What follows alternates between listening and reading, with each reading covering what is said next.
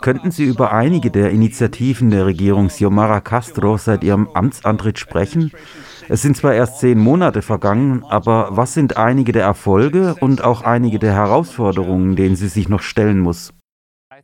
Ich glaube, dass es in Honduras in vielen Bereichen einen sehr wichtigen und tiefgreifenden Wandel gegeben hat. Zunächst einmal haben wir eine Regierung zu Fall gebracht, die in der Vergangenheit sehr abwesend war und weit weg von den Menschen. Zum Beispiel gab es in Honduras Geheimhaltungsgesetze, nachdem die Regierung alles Geld ausgeben und alle Macht ausüben konnte und tun konnte, was sie wollte, ohne Überwachung oder Rechenschaftspflicht. Präsidentin Xiomara Castro hat das geändert. Wir sind eine Regierung der offenen Türen in unserer Außen- und Innenpolitik. Die Menschen können nachverfolgen, was wir tun. Wir geben ihnen die Möglichkeit, in Erfahrung zu bringen, wie wir unser Geld ausgeben. Castro steht kurz vor dem Abschluss der Verhandlungen mit den Vereinten Nationen, um in Honduras eine internationale Kommission zur Bekämpfung von Korruption und Straflosigkeit einzurichten, sehr ähnlich der CICIG, die in Guatemala existierte. In diesem Fall heißt sie Sisi, weil sie in Honduras angesiedelt ist. Sie wird internationale Unterstützung bei den Ermittlungen und dem Kampf gegen Korruption und Straflosigkeit leisten. Ich denke, das ist sehr wichtig für uns, weil wir immer eine Regierung hatten, die viele Verbindungen hatte und viele Vorteile daraus zog, dass sie gegenüber den Interessen der transnationalen und großen privaten Unternehmen sehr gehorsam war. Sie war auch sehr gehorsam gegenüber der Strategie der militärischen Kontrolle der Vereinigten Staaten in Zentralamerika und der Karibik. Und sie war auch ein sehr neoliberaler und sehr enger und gehorsamer Anhänger der Politik des IWF, des Internationalen Währungsfonds und der Weltbank. Andererseits spiegelte sich das Wohlergehen der Regierung nicht im Wohlergehen der Bevölkerung wider. Das ist also etwas, das wir ändern wollen. Es gibt eine andere Art, Wirtschaft zu verstehen. In Honduras hatten wir zum Beispiel die Charter Cities, sogenannte Privatstädte. Das ist dieser große neoliberale Traum, bei dem ein Land die besten Teile seines Territoriums und seine Ressourcen vergibt. Diese Territorien können von privaten Unternehmen gekauft werden, die dann auf dem betreffenden Gebiet ihre eigenen Gesetze und auch ihre eigene Verwaltung schaffen. Das ist ein Schlag gegen die Souveränität eines jeden Landes. Uh, Deshalb hat Präsidentin Xiomara Castro dem ein Ende gesetzt. Sie glaubt nicht daran, dass der Reichtum nur einigen wenigen Menschen gehört oder sich auf nur einige wenige konzentriert, ohne dass der Rest der Bevölkerung davon profitiert. Sie glaubt an eine wirtschaftliche Entwicklung, die von den Gemeinden ausgeht von Frauenorganisationen, von Männern, von Bäuerinnen und Bauern, den Campesinos, von den Arbeiterinnen und Arbeitern, die sich selbst organisieren. In Honduras liegt die Armutsquote derzeit bei 74 Prozent. Wir sind das zweitärmste Land nach Haiti. Und das erklärt natürlich, warum so viele HonduranerInnen versuchen, illegalisiert in die Vereinigten Staaten zu gelangen und Mexiko durchqueren. Wenn man in seinem eigenen Umfeld keine Lebensgrundlage hat, sucht man sich diese Lebensgrundlage woanders. Wir versuchen also, unsere landwirtschaftliche Struktur wieder aufzubauen.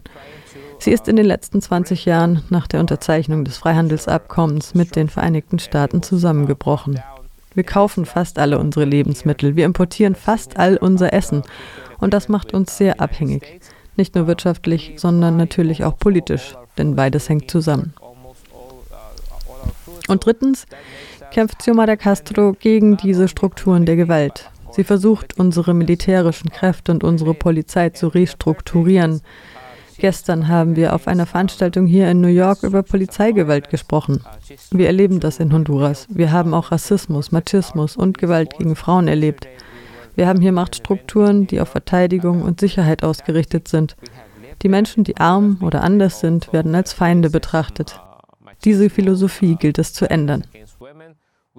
Vor einem Jahr waren wir auf der Straße. Wir verstehen also, wie die Menschenrechtsverletzungen die Leute betreffen. Wir versuchen, eine andere Art von Regierung zu schaffen. And we have to change that philosophy. Just a, a year ago, we were in the streets, so we understand how uh, that uh, uh human rights abuses um, affect people. So we're trying to create a different kind of government. Ich wollte Sie auch zu den großen Veränderungen in Lateinamerika befragen. Offensichtlich haben die meisten von ihnen, zumindest die großen Länder in Lateinamerika, jetzt progressive oder linke Regierungen, insbesondere nach dem Sieg von Lula in Brasilien. Wie wirkt sich das auf die Fähigkeit von Honduras aus, seinen eigenen wirtschaftlichen Kurs zu bestimmen? Uh, as we see the second pink tide uh, that has swept across uh, the region. Well, I think that um, after COVID and after um, this current uh, crisis that we have because of the impacts of, of climate change, also Nach Covid und all den anderen aktuellen Krisen, die wir wegen der Auswirkungen des Klimawandels haben und auch wegen der enormen Zunahme von Migration, Armut und Ungleichheit, wir, die Menschen in Lateinamerika, haben genug vom Neoliberalismus und der Privatisierung unserer Ressourcen und unseres Staates. Wir haben genug von dieser Art der Regierung und der Politik. Ich denke, der Traum der 1990er Jahre, dass die Privatisierung den Menschen Wohlstand bringen wird, hat sich als falsch erwiesen.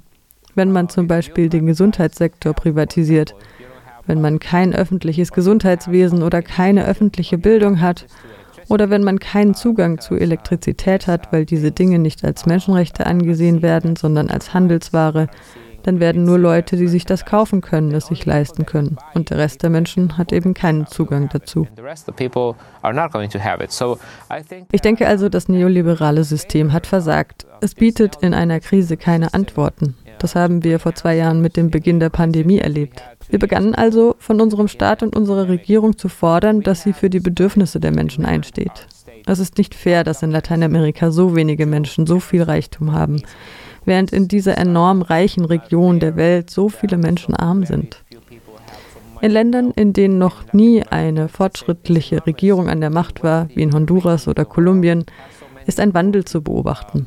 Man sieht die Rückkehr der Peronistinnen in Argentinien oder die Rückkehr Lulas in Brasilien. Es gibt neue politische Ausdrucksformen, die mit dem Progressivismus in Chile zu tun haben, zum Beispiel aus Mexiko. Wir arbeiten sehr intensiv an den Organisationen in unserer Region, zum Beispiel an der CELAC. Das ist die Gemeinschaft der lateinamerikanischen und karibischen Staaten. Und wir glauben, dass die Abhängigkeit von der ersten Welt, die Abhängigkeit in allen Bereichen, im Militär, in der Wirtschaft, in der Politik, nur dann verringert werden kann, wenn wir unsere Beziehungen untereinander in Lateinamerika, der Karibik und in der ganzen Welt stärken. Wir glauben, der einzige Weg zur Verringerung der Abhängigkeit ist ein echter Multilateralismus.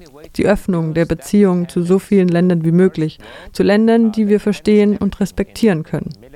Und wir glauben, dass Probleme wie der Klimawandel, die Migration, die Armut in einem Kriegsszenario, wie wir es jetzt haben, nicht von Honduras allein gelöst werden können, sondern von Honduras im Rahmen der Idee des Traums von einem vereinten Lateinamerika und der Karibik. Denn auch wir HonduranerInnen sind Anhängerinnen von Francisco Morazán, von Simon Bolivar. Wir glauben, dass wir durch die Integration als Region viel stärker sein können und die Probleme, die wir als Menschheit derzeit haben, bewältigen können. But Honduras inside the, the, the idea, the, the dream of a united Latin America and the Caribbean because we also, as Honduras, are followers uh, of Francisco Morazan, of Simon Bolivar. We believe that towards integration as a region, we can be much stronger and we could face the problems that we currently have as humanity.